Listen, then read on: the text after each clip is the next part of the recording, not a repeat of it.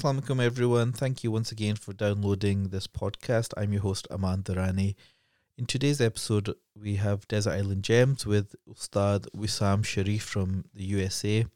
Uh, this is an interview I recorded in 2017, and I'm currently recording this introduction in 2020. Ustad Wisam Sharieff is known globally as a Quran expert, educator, and teacher. Uh, he runs Quran Revolution. In this interview, we talk about how he has taught Quran to over 20,000 students and how he overcame dyslexia, which again was something which I was unaware of. He talks about how he learned directly from Dr. Israr Ahmed. May Allah be pleased with him. And many of you, if you are from the Indian subcontinent, you'll have known him, or your parents will have known Dr. Israr as a scholar of, of the Quran and would give lectures in Urdu, particularly on TV. And he was very popular orator and educator as well. And uh, Ustad Wisam Sharieff learned directly from him. We hope you really enjoyed this podcast. Please do check out the other ones that we've recorded and released, including the Desert Island Gems. If you get an opportunity, please do like, subscribe, and share on your podcast provider, including Apple Podcasts, Google Podcasts, and Spotify. And follow us on social media, whether that's on Facebook, Instagram, and Twitter. There'll be other show links that I've added in the episode notes. So, again, check some of those out. But Until next time, Assalamu alaikum wa rahmatullah.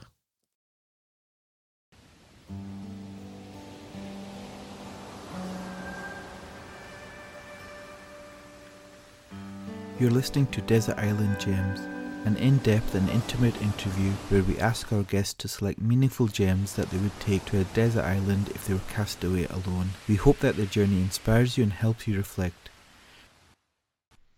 Our guest today is Ustad Wisam Sharieff, who joins us from the USA. Ustad Wisam is a Qari, teacher, and public speaker, but he is perhaps best known for one thing increasing people's connection with the Quran by giving them the confidence to read, understand, and memorize the Quran. He travels the world speaking and teaching and has taught over 20,000 students over the years. He is founder of the project AQL, advocating Quranic literacy and his latest initiative is QuranRevolution.com. After his studies in the USA, he went to Lahore, Pakistan to continue his studies under the guidance of Dr. Israr Ahmed, may Allah be pleased with him. He has also studied with scholars from Mecca and Egypt. And if that wasn't enough, he's a trained radiology technician. So Ustad Wisam, Assalamu alaikum and welcome. Wa alaikum assalam wa rahmatullahi wa barakatuh. Thank you very much and salams and peace to all the listeners as well. Ustad Wisam, have you always found reading and memorizing the Quran an easy process? Uh, no, I, I, personally found uh, it to be a very difficult process.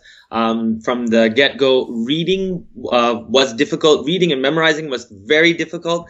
And uh, just as a child, the whole sitting down in one spot to do anything, I wanted to run and jump. So not only was it difficult, but when they did pin me down, it was really hard to get a grasp uh, of the learning. So I, I, had to do things. I found a difficulty, and then the excitement was trying to get around it. So no, it was it was a very uh, difficult struggle, uh, and until Alhamdulillah, once you get it, then then there's the other side of enjoying it. But the beginning was pretty tough. And do you think the way the Quran is taught in the West needs to be different to the way it has historically been taught in many Muslim countries over the centuries? Um, I think in, in general, uh, we can take the West as the beginning, uh, take the West to be the youngest, whether it's an Islamic concept, but even as an empire, we're 200 years old, right? Just generally. So we're the kids on the block. So we are a little bit more sensitive. So American Muslims, again, in the West, we're a little bit more sensitive. So yes, I do think we need to shift the way Quran is studied. And I, uh, the the West is an incubator to see can we do it online? Uh, can we use our devices and have our Netflix app next to our Quran Quran Revolution app? Can we do that? Yes, I do think it's time to make the shift. But the foundation of the old traditional way is, if you think about it, uh, the Deobandi school it was revolutionary at its time. The concept of sitting somewhere. So what we're clinging to is the traditional. Uh, if we take a step back, it, every single time uh, we studied and learned, it was revolutionary uh, when it started. So yes, we do need to sh- change, just like all of the classical scholars uh, brought the the information up to their time. And what motivated you to start QuranRevolution.com? Hmm.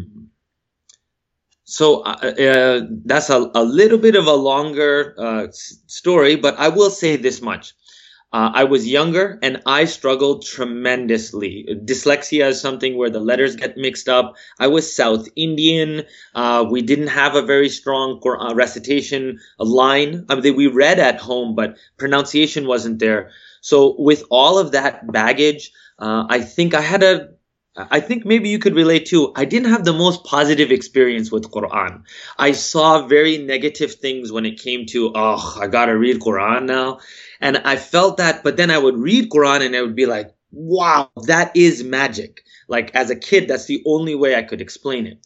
So Quran Revolution was the idea that I'm sure someone's heard a YouTube talk or listened to a lecture of anybody and said, Oh my God, Quran's so cool. Let me read it. But there's no one place that'll take you from letters, uh, the ability to uh, pronounce a little bit, then gather rhythm, and that same uh, group would then teach you vocabulary and then say, "Look, let's memorize together."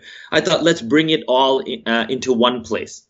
So that's that's where Quran Revolution, the idea came. And do you think that's um, an alternative? Because I guess many people, traditionalists, may say, look, you need to find a teacher in your local area, that one to one um, teaches what you need. So I guess uh, you're obviously taking it into the 21st century. So how would you respond to those people that say, actually, you know, you need to just find somebody local? I say yes, 100%. Remember, if you can sit under the tree, then please go to the tree and sit there and find the teacher, drink from the well of knowledge that he has, irrigate his crops by teaching other people.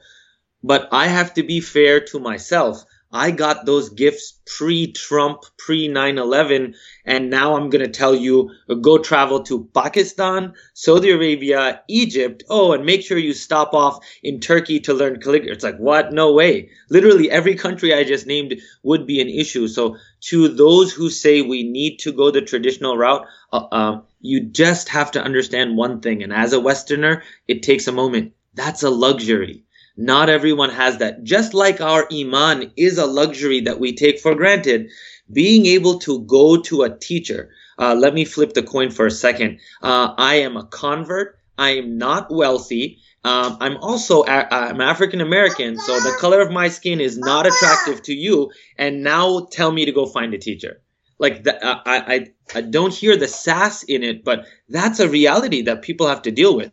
So I, I come from the traditional line. I, I would love for students to continue ijaza, but I would say everyone get as close to the source, to a teacher as you can get.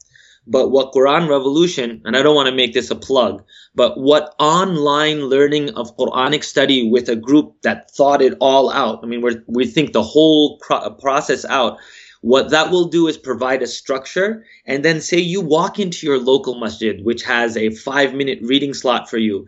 You're now trained with Bruce Lee to go to the first time karate class, right? You kind of got the idea. So I believe it is a like a supplement. We would love to see advocating Quranic literacy and Quran revolution like the Intel chip people are it's a little chip and with this quran program powered by quran revolution that way you do have everything in your hand and then a live teacher can give you the adab the mannerism the way you don't turn pages loudly in front of your teacher. I can't teach you that online but that uh, that is to uh, is my rebuttal to my uh, our beautiful brothers and sisters from the traditional line. Uh, don't forget me but uh, i would say to them let's just uh, let's keep our arms wider open because everyone needs that love of Quran. And if we could do it online, let's do it online. And so it sounds like you're trying to be uh, more comprehensive, more available for certain um, people that may have reluctance. And I guess uh, something that st- strikes me is they may well be people, I know people personally that have had very bad experiences growing up in the madrasa or masjid system. And obviously, we're not generalizing there's good and bad in everything, but you know, I've met people that say, I don't want to go back, or you know, 10, 15 years they've stayed away from the masjid uh, right. because of, you know, pe- you know, the imams didn't have the right teaching method. Obviously, there are people that have flourished. Um, so I guess something like your initiative in online learning may well give them another avenue to come back to connecting with the Quran.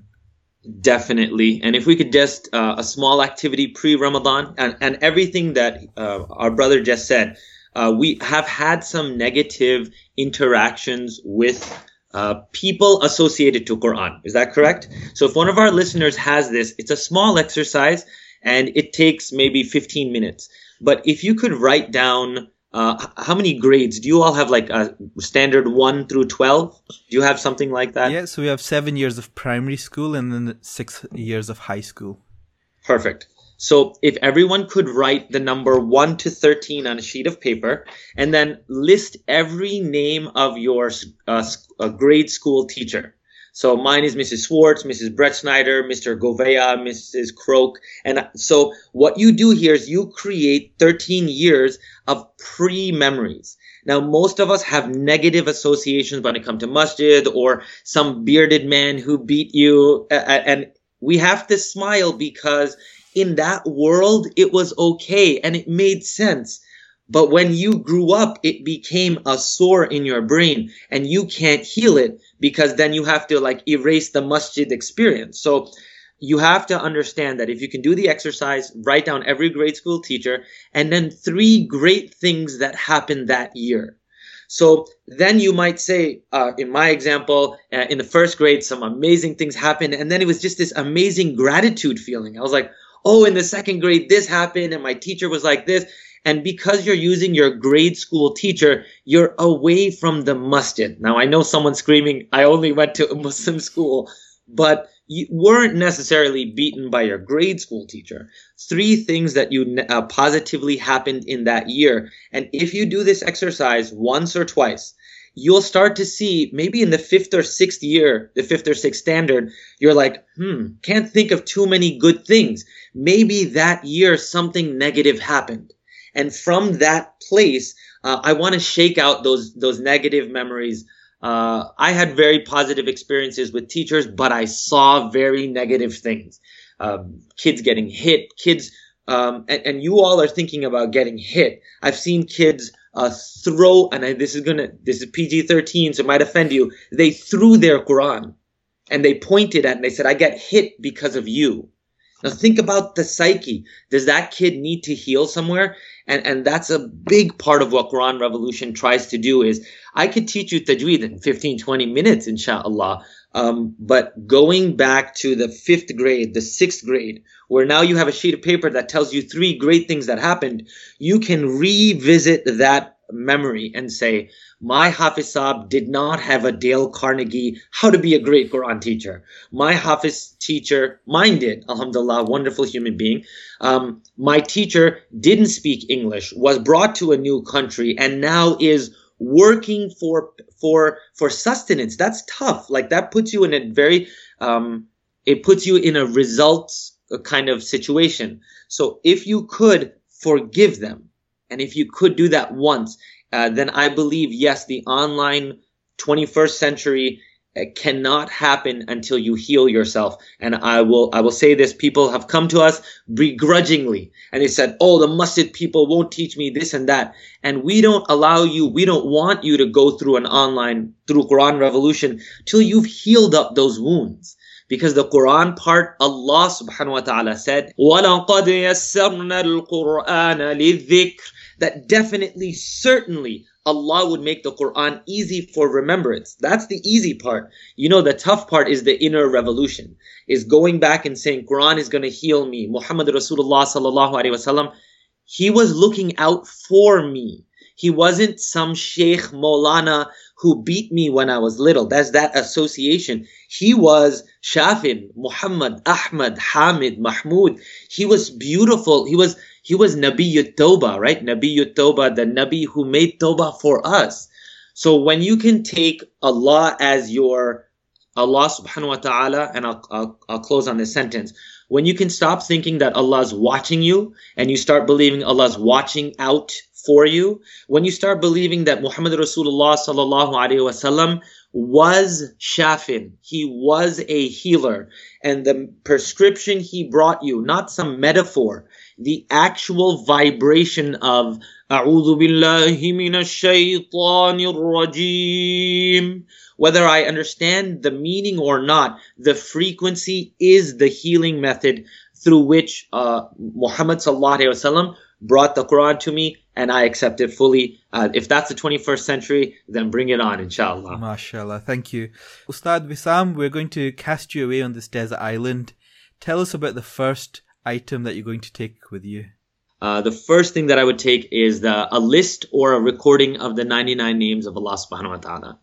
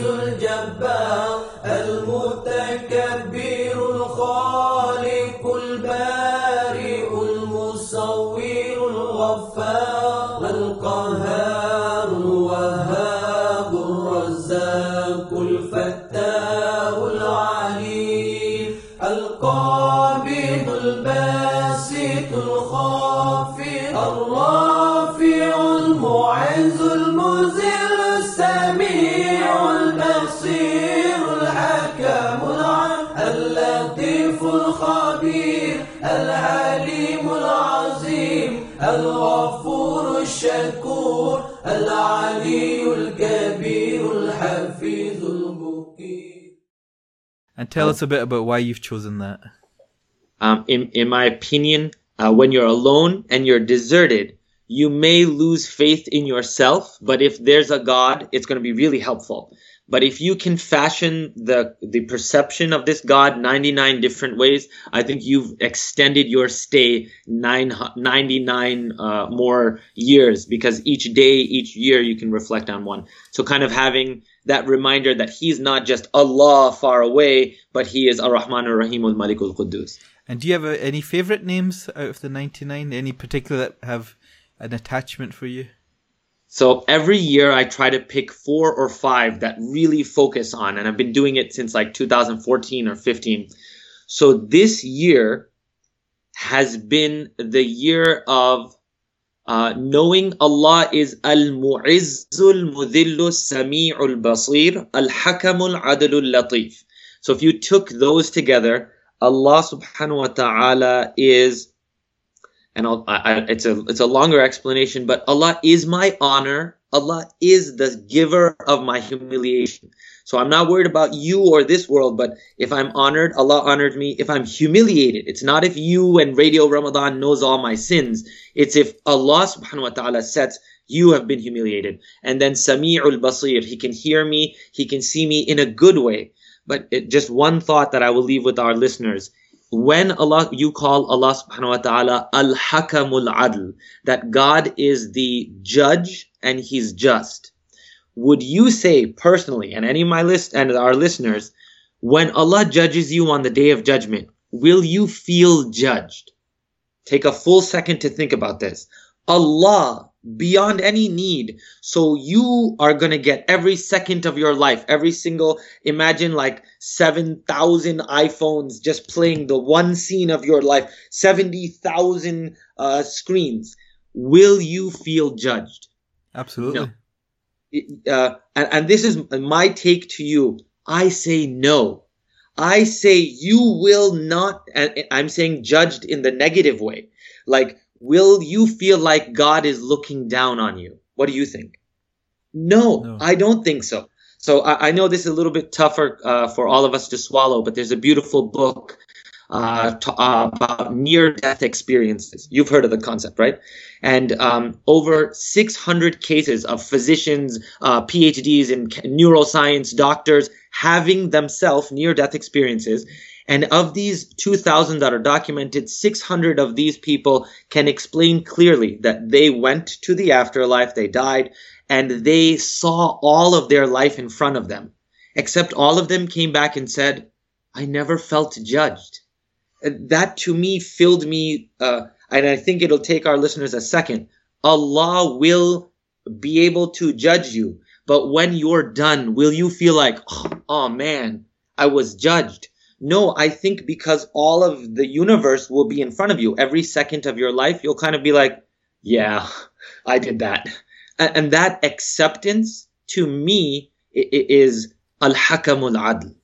Is on the day of judgment, I'm not going to be judged in a way that I feel negative. I'm going to say, yeah, Wisam, you did that. Now fess up. Like it, pani ka pani, right? It's it's water. It's you're in front of Allah. So to me, those are the the names that stick out the most.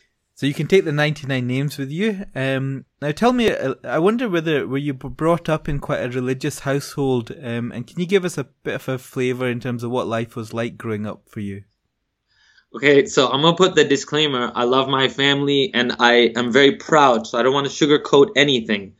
Uh, we grew up in a very normal household in, terms of um, we, we watched Desi films a lot and I enjoyed them thoroughly. Like that was a big part of growing up. And I hope that you can understand. I don't hide from that. Uh, we watch TV and if you watch movies, you listen to music. It's just a part of the pro- progression. But there was almost, and I'm not telling you this is right.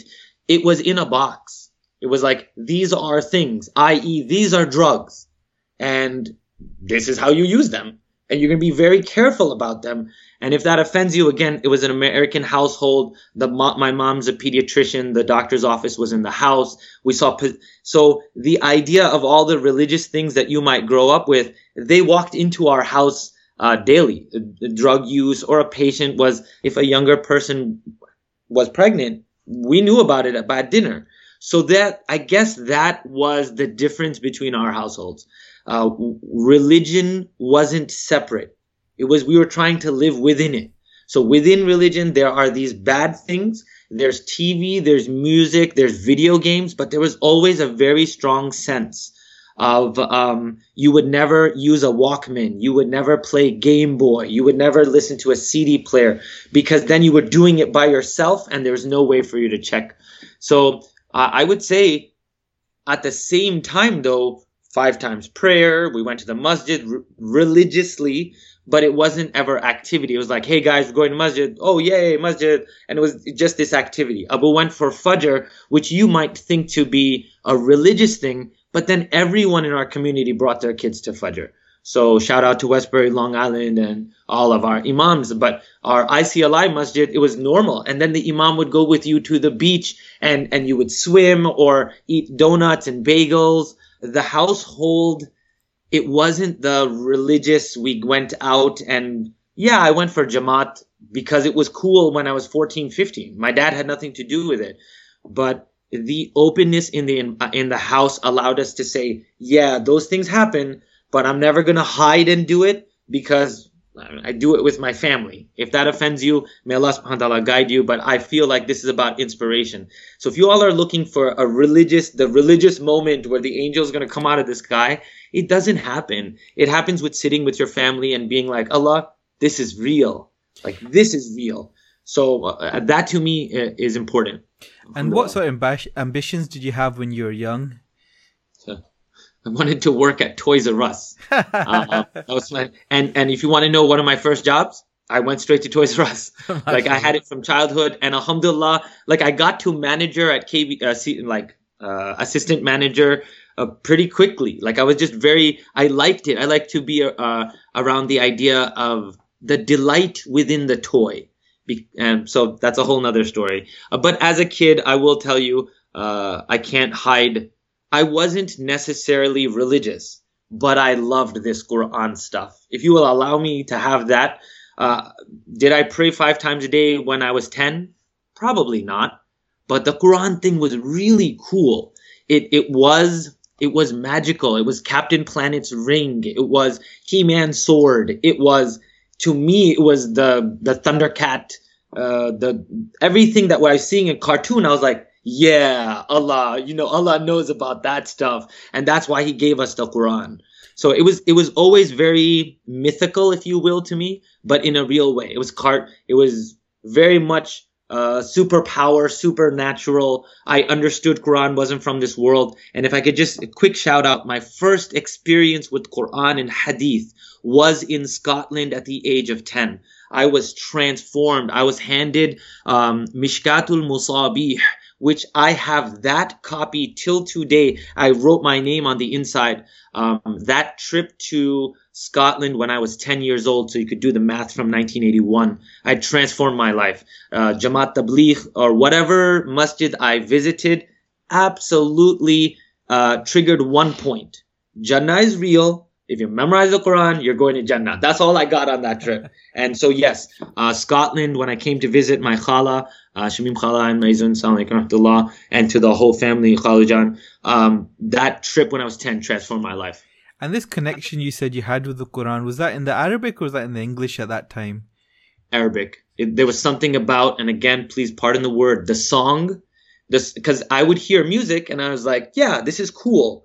But then I'd hear Quran, I'm like, it, but it, it's not the same. I could tell it wasn't the same because we heard so much music and so many uh, English, Urdu, different languages. So my ear was open to a lot of sound, and then I'd hear Quran, and then I would recite Quran and be like, hmm, it doesn't sound like the guy in the tape, but it's still something unique. And that was before you understood what the meaning was. Was it just purely yeah. the, the Arabic? Okay. Uh, with, with, all due respect to all the meaning chasers out there, I love you with my heart. Um, you will attain only this much Quran when you get the meaning. I get it, or you have to practice it. I love you. I know you're talking because you're saying words. But if you want to feel the Quran, it's going to come in the sound. That's why my Lord picked Arabic. There's a frequency in the Arabic that maybe you're just you, your ego is too big to be able to sit down and say your mind doesn't need to understand Quran. You need to experience Quran. So tell us about your next item that you're going to take with you. I'll tell you right off the bat, salawat on the Prophet sallallahu alaihi wasallam. You know my uh, the Prophet peace be upon him has 99 characteristics. They're not from hadith, but they're strewn through the Quran, through stories that he was Ahmed, Mahmud, Hamid. Sallallahu ala Muhammad, sallallahu ala Muhammad. محمد أحمد حامد محمود قاسم عاقب فاتح شاهد حاشر رشيد مشهود بشير نذير داع شاف هاد مهد ماح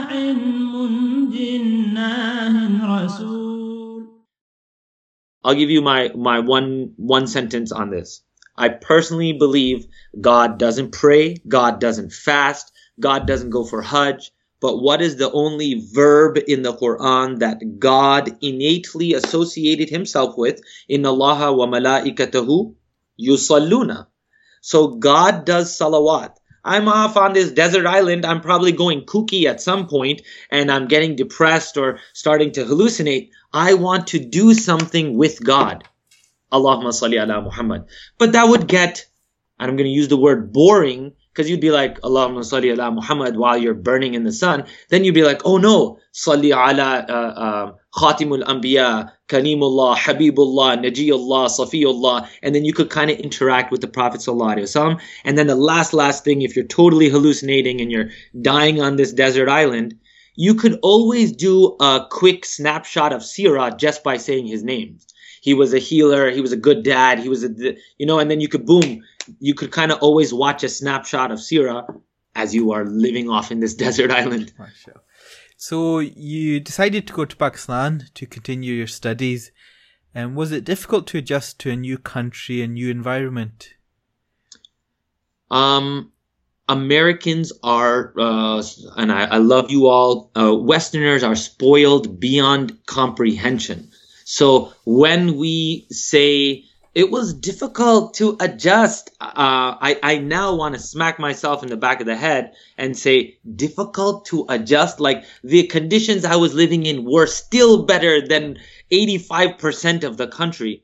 So yes, very difficult to get adjusted with. Uh, the first uh, the first semester, I was gonna very, my ego was saying the first three weeks. The first whole semester, I ran to McDonald's. I ran to comfort foods. I would go to a place that would play the NBA finals because I wanted to feel the luxury of home.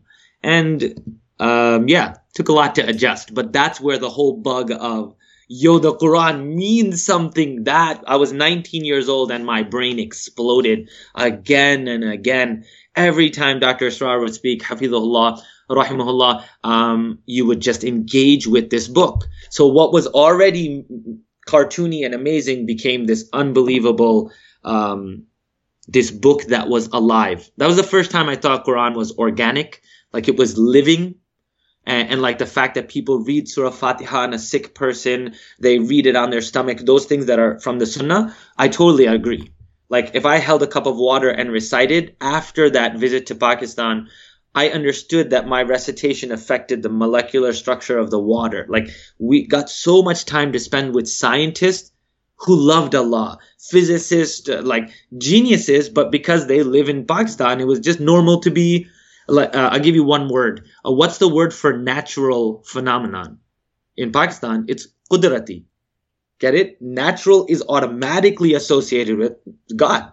And that does something to the psyche of a nation. At least it did for, for, for me. Even if you're doing bad deeds, you're, you know, there's still someone up there. So that, that to me was a real transformational moment. So to be in that environment with a bunch of people who, whether good or corruption was going on or not, they thought about Allah and then to be studying Quran, phenomenal. Uh, Pakistan, nine, 99 2000 and i came back to uh, uh, to september 11th uh, just having finished pakistan so it was it was a wonderful time how did that opportunity come around to go to pakistan uh, I had finished memorization of Quran at the age of 16. I came back and understood I had 632 pages of a kind of just a rhythm in my head. So my mom and I traveled to Cairo. Uh, Post Cairo, that Arabic Quran means something bug was there.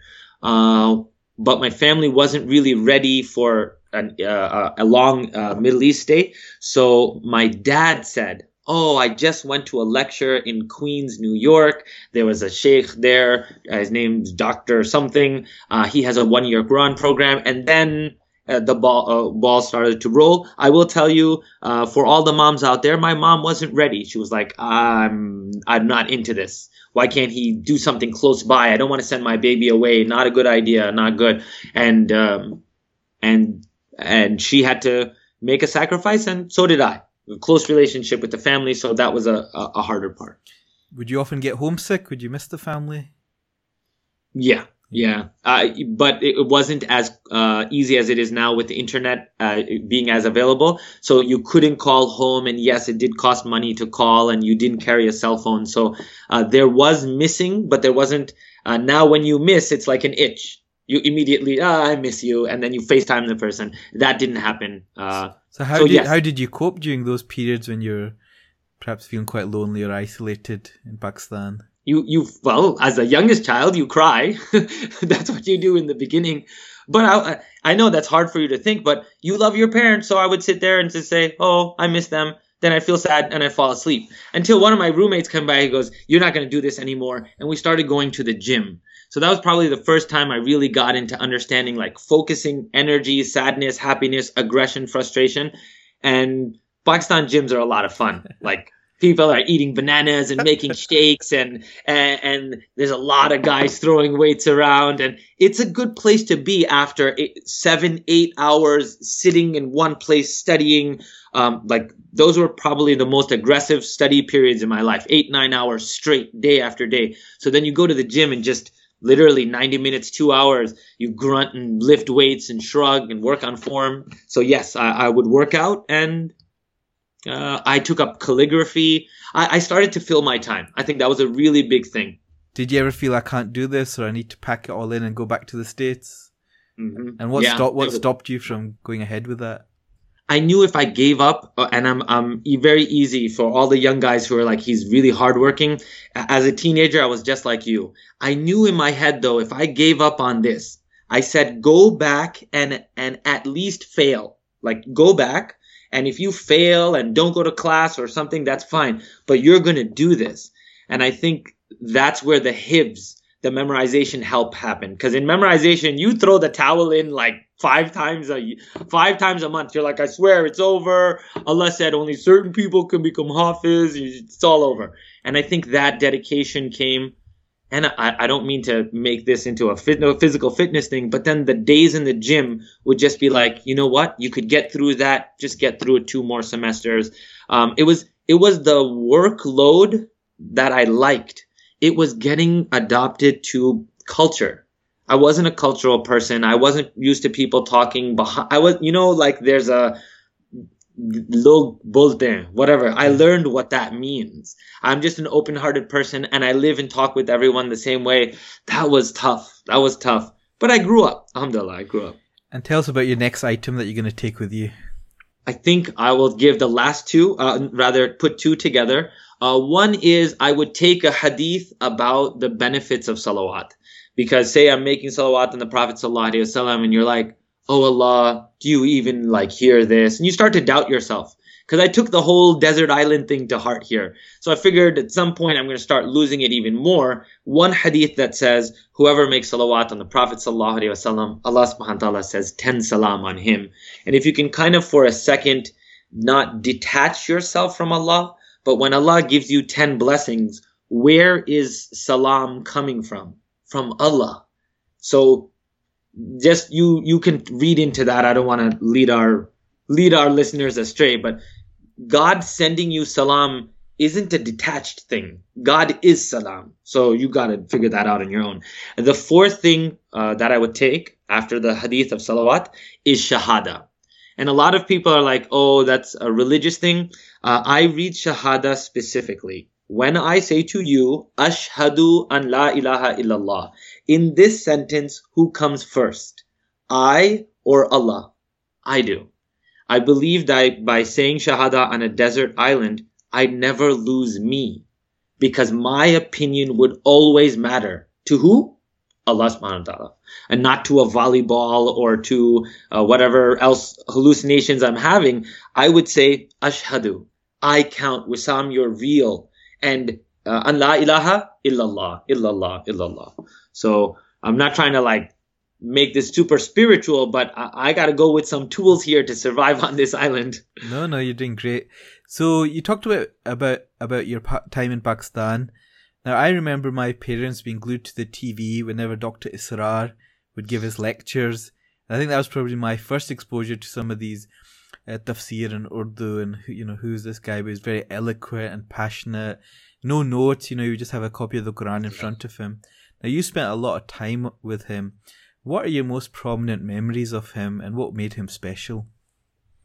Uh, so, Hafizahullah, may God uh, preserve someone who was a scholar of the Quran. And so the first thing that I would note is, I'm going to try to phrase it, routines and rituals. He was a man of consistency, buddy, like I couldn't explain to you. We would all line up for Fajr, and he had this uh, kind of a, a chair that was made so that he could make sajda. It tilted. It was very interesting. It was very nice. And the door would open exactly on the time. He would be able to say, uh, so uh, in more, what did his routines and rituals do? I, I truly and sincerely believe he could hold time. He could count time in his head. He would, we would be, um, between Taraweeh and he would cover a whole juz. He would say, he would look up, how much time do I have? And they would say, 120 minutes and he would say, I'm going to do this. I'm going to complete this amount. And literally on the dot, boom, 120th minute. And then he would say, Barakallahu fikum, sadaqallahu al-azim, iqamat salah. And you're like, Did, what, what, and that was because of routines and rituals. So uh, I don't want to make the analogy to disrespect anyone, but Tony Robbins has routines and rituals that make you think he speaks like he's scripted. I don't know if that's uh, okay with your uh, crowd, but he's a motivational speaker, a lot more than a motivational speaker. But when he talks, you could swear the guy's reading a script. When Dr. Sar spoke, it was the confidence of he knows his material. This is the 23rd time we're going through the whole Quran. He knows the material, so his brain is thinking as he's speaking. And that to me, so he'll be like, he'd literally stop and go, what's it called when a light shines through a prism? And then we're all sitting there like what? And then his brain is literally going ding ding ding. He goes oh a prism? Boom. And then we'd go on with something uh, phenomenal. So um, that's one memory uh, another memory he was a man who understood the benefit of physical therapy i don't i know that you think a sheikh gets malish no i knew the men who would go in and they wouldn't sit there going ha ha there was rotation of the hip. There was he he would he had knee replacement, so he would have uh, he understood, and I'm going to say a phrase. This is the body that I'm going to take to Jannah. Okay, so a lot of people don't realize this body is going to be the body, yeah, bigger, taller, faster, happier, but you have to treat your body thinking you're going to, it's a vehicle to get to paradise. MashaAllah. No. Um, tell us about the next item you're going to take with you. Uh, so I, I thought, a little disclaimer here. I know that these eight things are compared to eight music tracks. So I know that uh, pre-Ramadan you don't want to hear about music, but let's all accept that outside of Ramadan we all interact with some level of instrument and vocals. Okay? I know someone saying, no, I don't listen to music. Brother, you go to the bus station, you go to the airport, you interact with it. That's all I'm saying.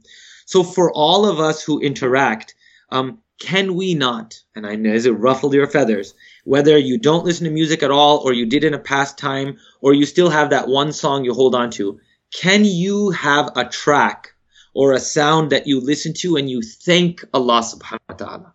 So, at a time in my life, a great poet of his time, Tupac Shakur, once said, why am I living, why am I dying to live when I'm living to die? Um, this phrase would do a lot for me on a desert island. And for those of you who understand, yes, he denigrated women by calling him certain certain words, talked about drugs and violence and murdering people and sodomy and a whole bunch of wonderful stuff. So don't, I, I don't really need to hear about Tupac and his history and how he will misguide the ummah. But when you speak to the people, because I did. The people who were around him. I met one of the people. I did my rotation in the hospital where he was shot and where he died. Um, he was a spiritual man, and you will hear his reference to um, saying about his friends who became Muslim. Why am I defending Tupac? My, my, no, my no, it's all good, man. It's all good. why am I living? Why am I dying to live? Why am I? I give my life to economics, to financial gain, to capitalism, to to lo kya bolenge, to the whole concept of what people are going to say about me. Why am I dying to live when in actuality I am living to die? So after Pakistan, what happened next? Um, a year is 99, 2000. I came back in 2001, returned back to the United States. Um, at that point, I started college. Uh, and so in order to, uh, maintain my college schedule. I had just started college and I wanted to continue my Quranic study, and I knew the next thing to do was to teach. So I started a full time memorization program called the Circle of Excellence, which was a full time memorization program for uh, uh, 12 young men. Uh, six of them uh, completing their program. They went to, they came to the, to my house. Alhamdulillah, it was, alhamdulillah, very spacious place they came to my house at 7:30 a.m., studied the whole day till four o'clock, and then the we had school teachers come into the facility and then teach them their academic sciences, and then they'd wash up and play and have a great time. Um, they did the whole program there till they memorized the Quran. So those two things were simultaneous. For those of you looking for a little bit of motivation, how do you go to full time 18 credits, which is four to five classes, including my lab, my labs, bio labs? Um, I went to cl- I, I took classes at 5:30. Um, was it easy? No way. Was it like I woke up every morning like Dwayne Johnson and, and ran to school? Uh, absolutely not. I would leave little treats outside of my bed to get out. But um, I, I went to college at 5:30 and would finish all my classes by 8:30. The kids were then there. A teacher was there to work with them, and, then uh, in the evenings, uh, in between, I'd do my work but it was an amazing experience. So if you set the bar to do college, you're gonna do this. If you say, I'm gonna do full time memorization and ace all my classes, then you're gonna get both.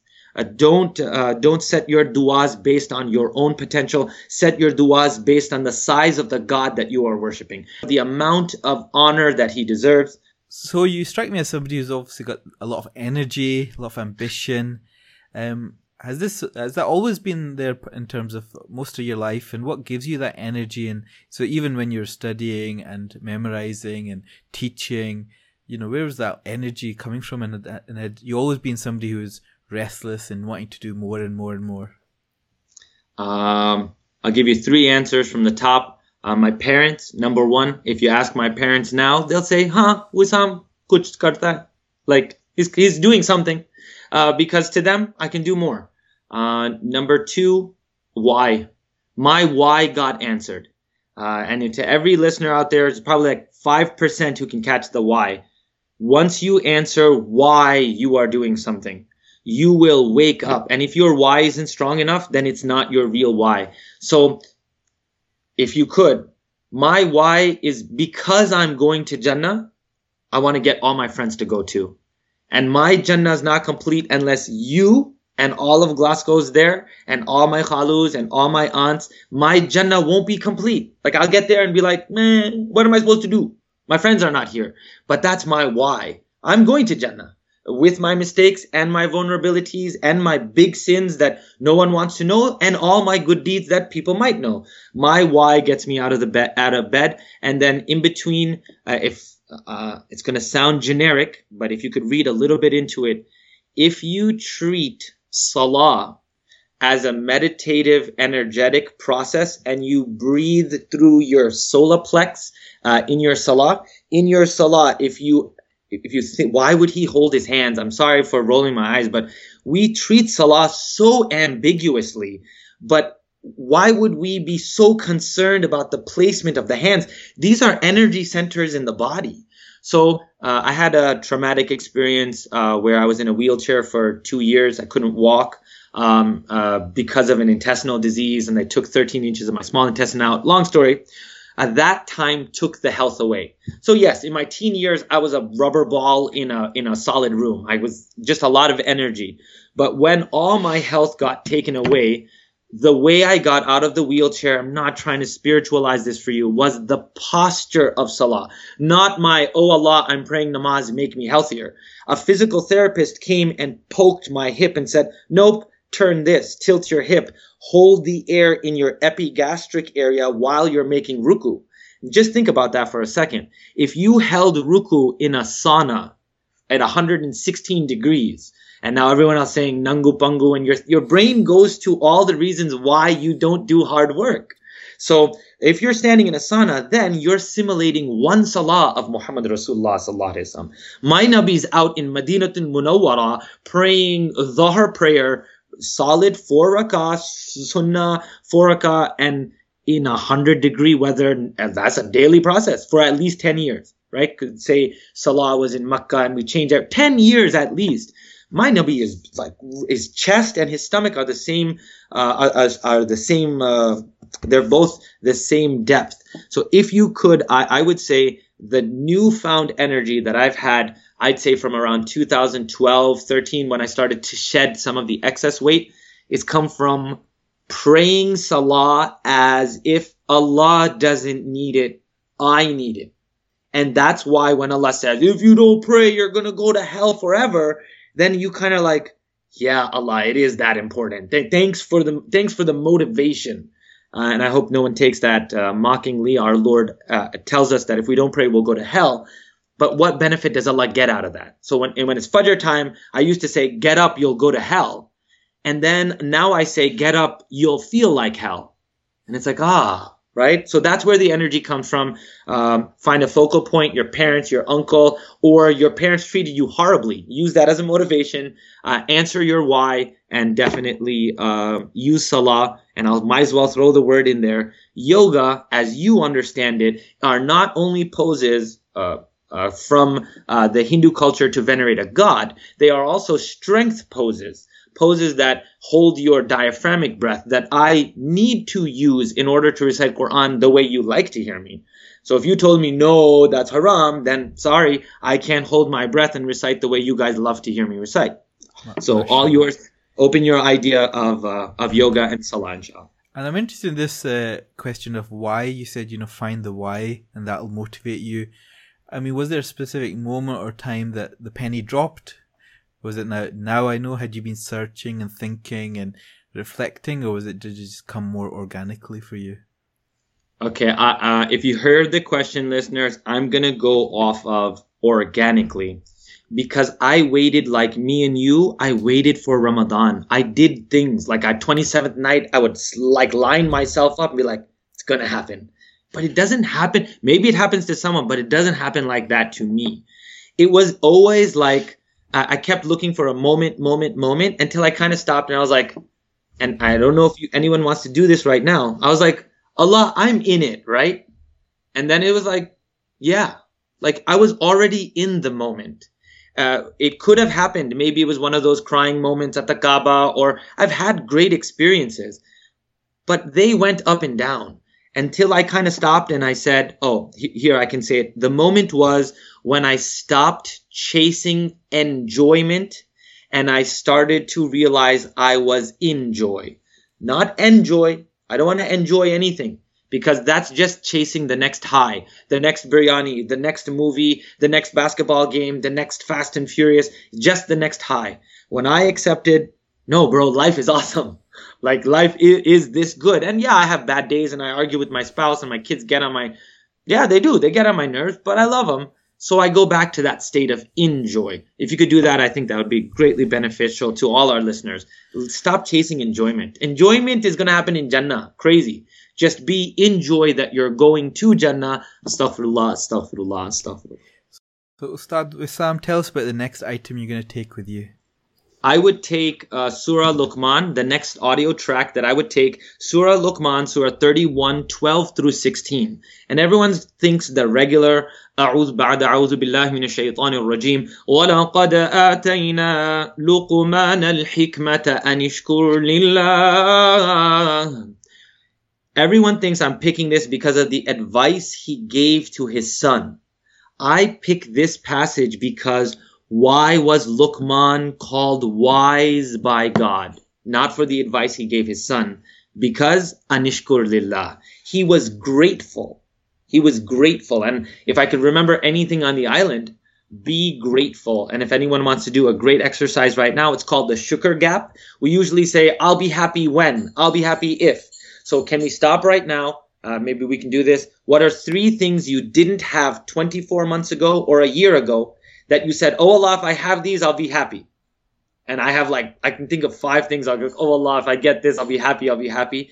Start doing that and write them down. So I will say, I asked Allah subhanahu wa ta'ala, I asked for a baby. Uh, alhamdulillah, Dawood is healthy. I asked for Quran Revolution students to flourish. That really, it, it happened.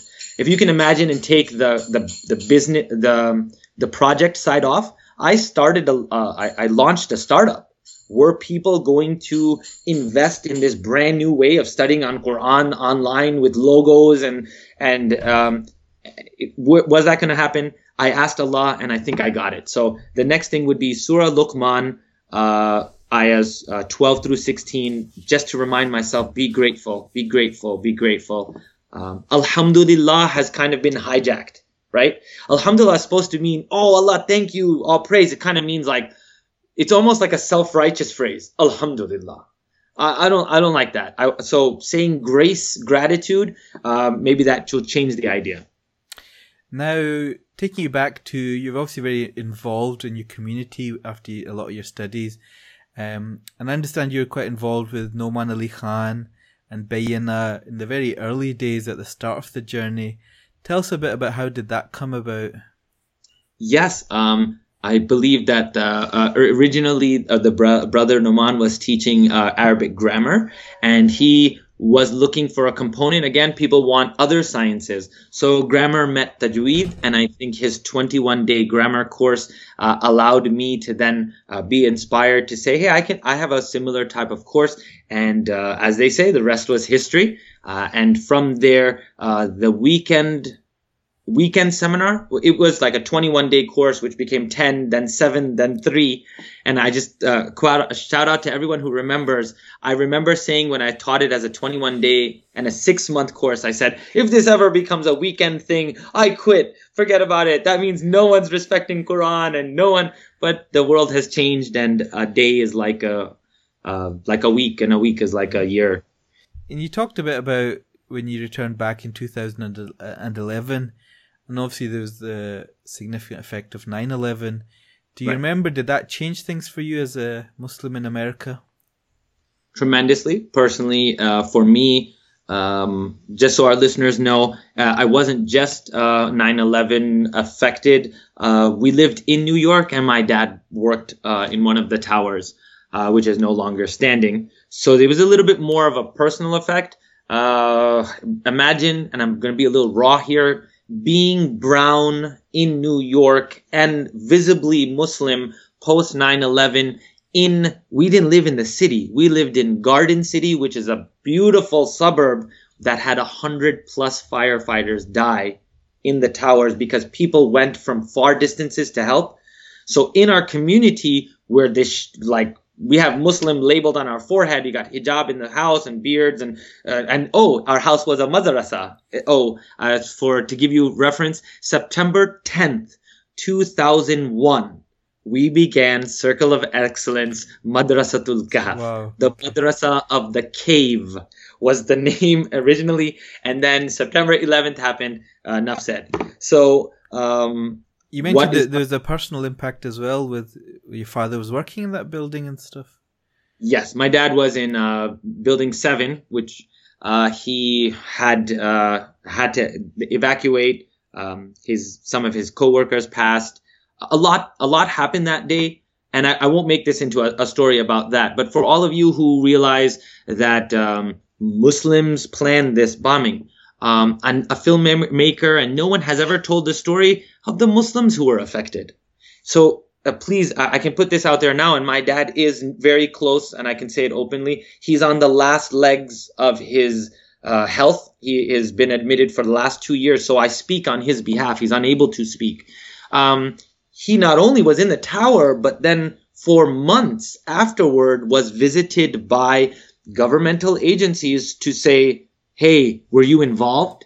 To actually say the phrase, aren't you happy the buildings were burned because all the proof you were involved was incinerated?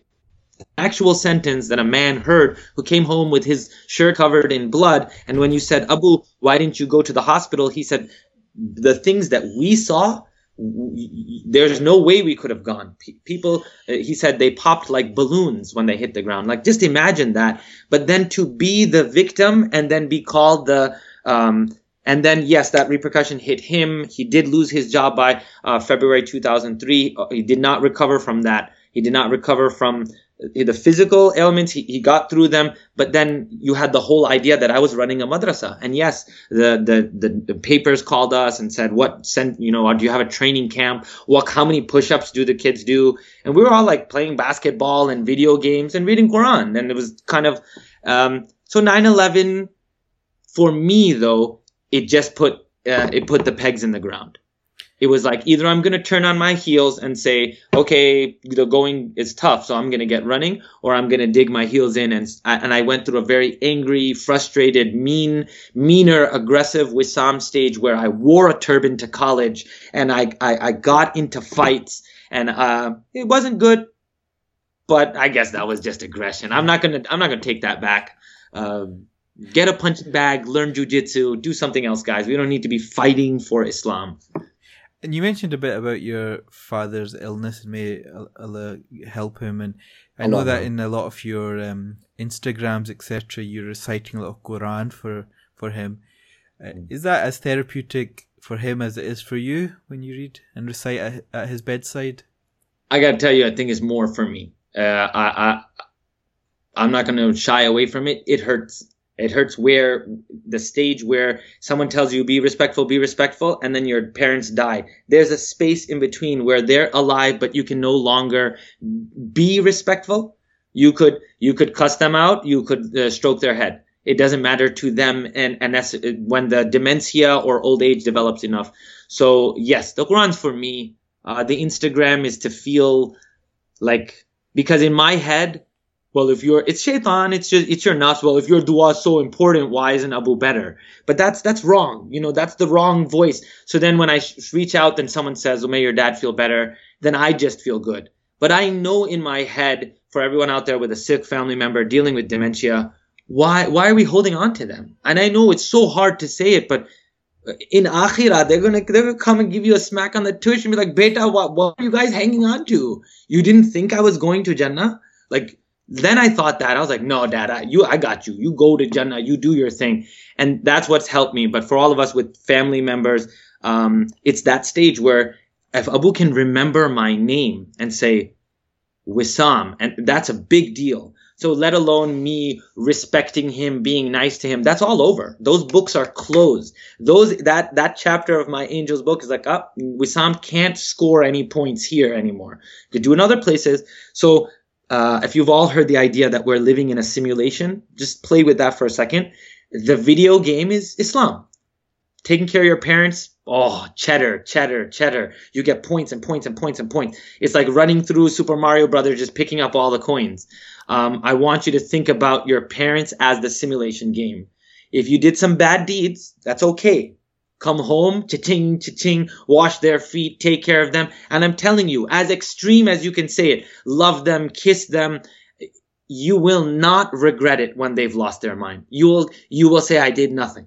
And I think it is helpful for others because I think sometimes talking about and sharing um, experiences, particularly knowing that other people are going through similar journeys with their family members and you know, I think that helps because often it's most difficult when people when you think you're alone, it's only happening to you or your family.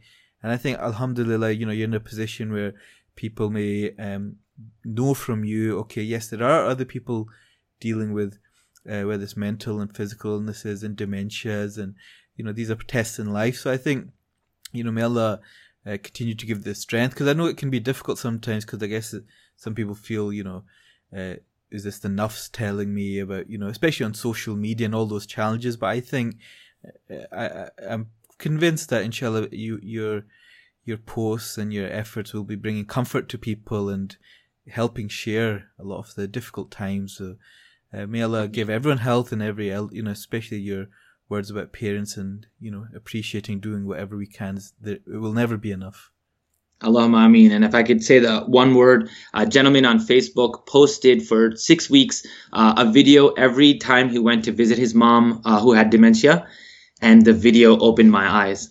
Uh, I don't know how to explain this to you, but I couldn't see Abu deteriorating. So I would go and get frustrated and be like, Abu, but we just did this. But it's things that you don't understand someone knows how to do to even forget. Like, they forget how to do things. And the guy on Facebook, Allah bless him, and I think that it motivated me. He he did the video, and then you saw his mom slowly, and uh, it comes to that famous story that I say. My dad asked me three times what day it is, and I had to answer. Not only did I have to answer like I answered fresh, but if I said Wednesday, Wednesday, he could tell. Oh man, I asked this question already. And that was me causing my father pain because I couldn't have patience. Like that's some, I don't know if I can use the word, that's some trippy stuff. You have to literally be mindful of your tone. And, uh, and that's why, yes, that guy motivated me. And if that can help some people out there, then yes, I, I, I will share Abu's journey. Um, and I hope that we can go through the pain together because we're going to get to Jannah. These are little capsules. They're little shells. Do you knock on the butterfly's cocoon and say, "Hey, in there, what's going on?" No, just uh, Abu is in his cocoon, preparing to uh, get to the stage. And as it was said to me beautifully, um, uh, death is the puberty of old age. When I'm a kid, I get pimples, I go to puberty, and my hormones go crazy. When I get old, I get shrivelly, I get a little moody, and then I go through puberty of old age and I die. But then, just like puberty, I go, wow, I'm going to become something greater. So that's my little thought for everyone who's trying to let go of a family member. So take us to your next item, Ustadh Wisam. Uh, it's a tremendous leap for all of us. Please be prepared. I would love to take, um, do, uh, I'd like to refer to him as Dr. Jon Kabat-Zinn. His name's Jon Kabat-Zinn, a professor who has a book called Full Catastrophe Living. Full Catastrophe Living. And then he wrote two more books. I would take one phrase from, he has three books, Full Catastrophe Living, uh, Where You Go, There You Are, and oh, I'm sorry, doctor, I don't remember the third. It's, it's on my uh, tip. I'll get it right now. There's a quote, Where you go, there you are. And to me, the summary of that phrase, and I hope that does not offend anyone, but if I were to ask you, this is what this phrase means to me. Where you go, there you are. The phrase means to me in the metaphysical time and space, in the multi universe that we exist in right now, when is the only time I can acknowledge and worship and know Allah? Now is the only time. Not, oh, astaghfirullah, no, Allahumma, Rabbana atina, not there or there. But in my opinion, where you go, there you are translates to me, Allah is now. And that to me is possibly, that's why it's in my number seven. It's the most, po- to me, it's the most powerful concept. Allah is now. Hence the best time to make dua is now. Hence the best time to think you're going to Jannah is now. The greatest time to ask for forgiveness is now. The best time to be creative and cultivate the ideas and goals you will manifest right now. So that's uh, that's the phrase "where you go, there they are." Jon Kabat-Zinn, a wonderful phrase. Uh, and I, then I just have one more, the eighth track. Yeah. So just before we go to that, because we're coming towards the end of the interview, is um, you know, you're busy, you're teaching, you're learning, you're you know, being a father to Dawood. Oh, no. How do you relax? Four above him, and the four above him. Four, mashallah. So how do you relax, and what makes you laugh? What's your downtime? Oh, okay. Uh, for those of you who are waiting to hear, I listen to lectures and uh, read Quran. Uh, I don't read Quran to relax, but it's a part of my morning routine. What do I do for downtime?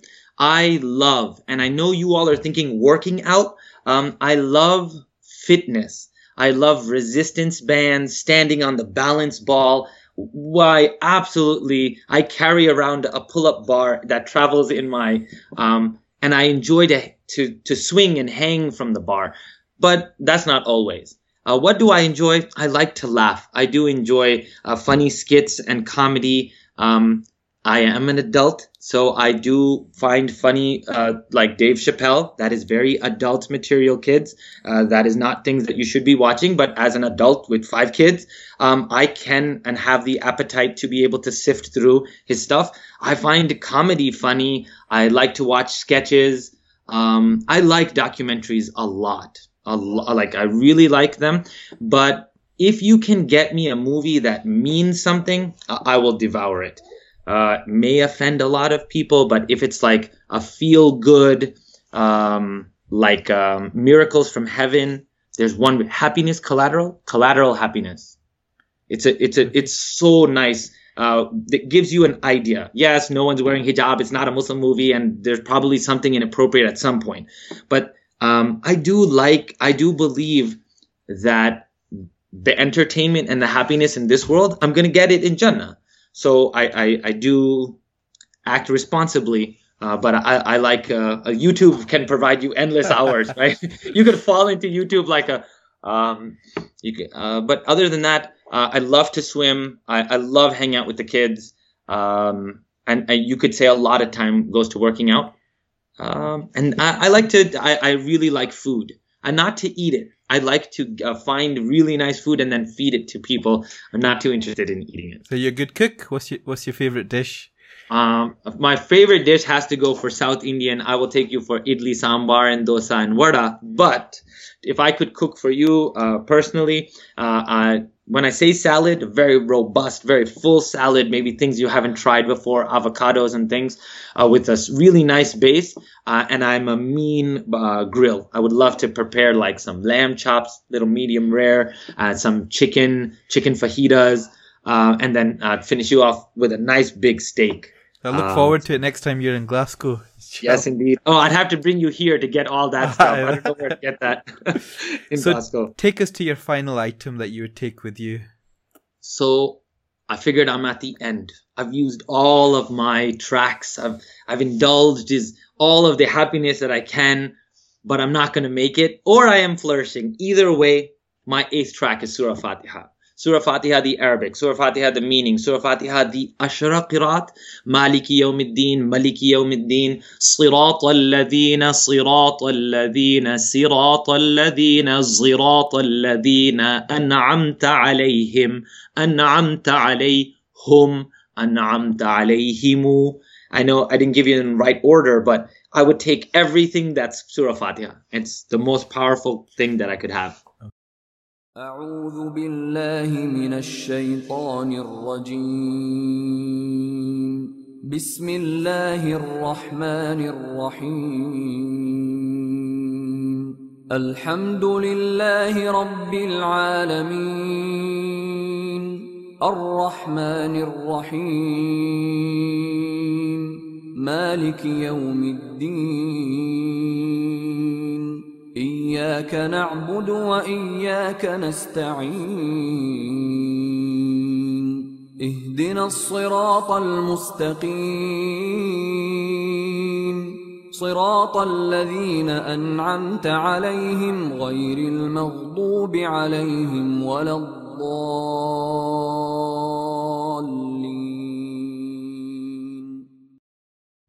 So on this desert island, you can also take a book with you. Um, so what would you take with you? Uh, what book? Oh, I would take, and I highly recommend um, everyone who's gonna say Quran. I, I hope that my Quran's pakka enough that that I know my Quran. So I personally would take Joy on Demand.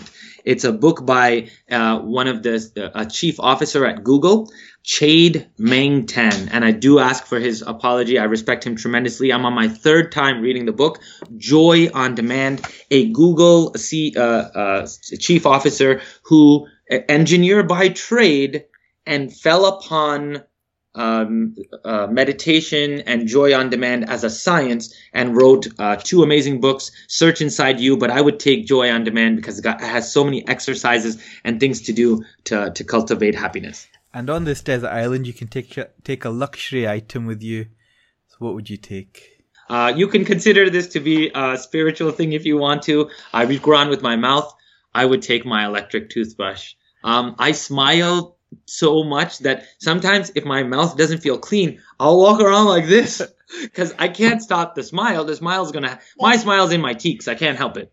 Um, so I would take my electric toothbrush. If someone's saying, well, how would you charge it? Hey, I'm on an island. I'll figure it out. Mr. Tesla, Elon Musk can do it. I'll figure out some battery hydroelectricity, but I'll have my uh, Oral B and Sonicare.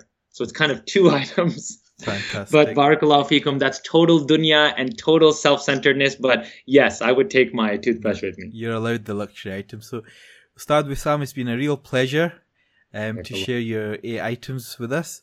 Um, and we really appreciate all the work that you're doing and spending time with us. And may Allah subhanahu wa ta'ala give you a lot of barakah, continue to give you strength and the, all the excellent work that you're doing. Also bless your family with health and with happiness. And please do remember us in your du'as. And we look forward to seeing you in Glasgow, inshallah. I will. Jazakallah khairan. Uh, I wish I could just uh, plug one last thing at the end. Been working on an initiative.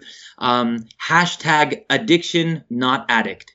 Uh, I know a lot of you don't want to accept the thoughts of addiction because they make us feel like that has to do with drugs, uh, whether it's Netflix, flicks, binging, TV watching, whether it's uh, Facebook validation, whether it's um, cussing, whether it's hookah, pot, I don't know what other fancy drugs are out there. Addiction, not addict. Oh, pornography. Sorry. Um, if you, uh, if any of one of these things, remember, you are not an addict. It is hashtag addiction. As soon as you treat it as a habit, I promise you, my dear, the one who's hurting on the inside right now, I- I'm telling you, Allah can help you because it's a habit. And like any habit, you can hashtag addiction, not addict. Jazakallahu khairan, inshallah. This Ramadan is going to be awesome for everyone. Wassalamu alaikum wa rahmatullah. Thank you to Radio Ramadhan. And I, I hope that everyone has an absolute fabulous Ramadan. Jazakallahu khairan. Wassalamu alaikum. Thank you for listening to Desert Island Gems.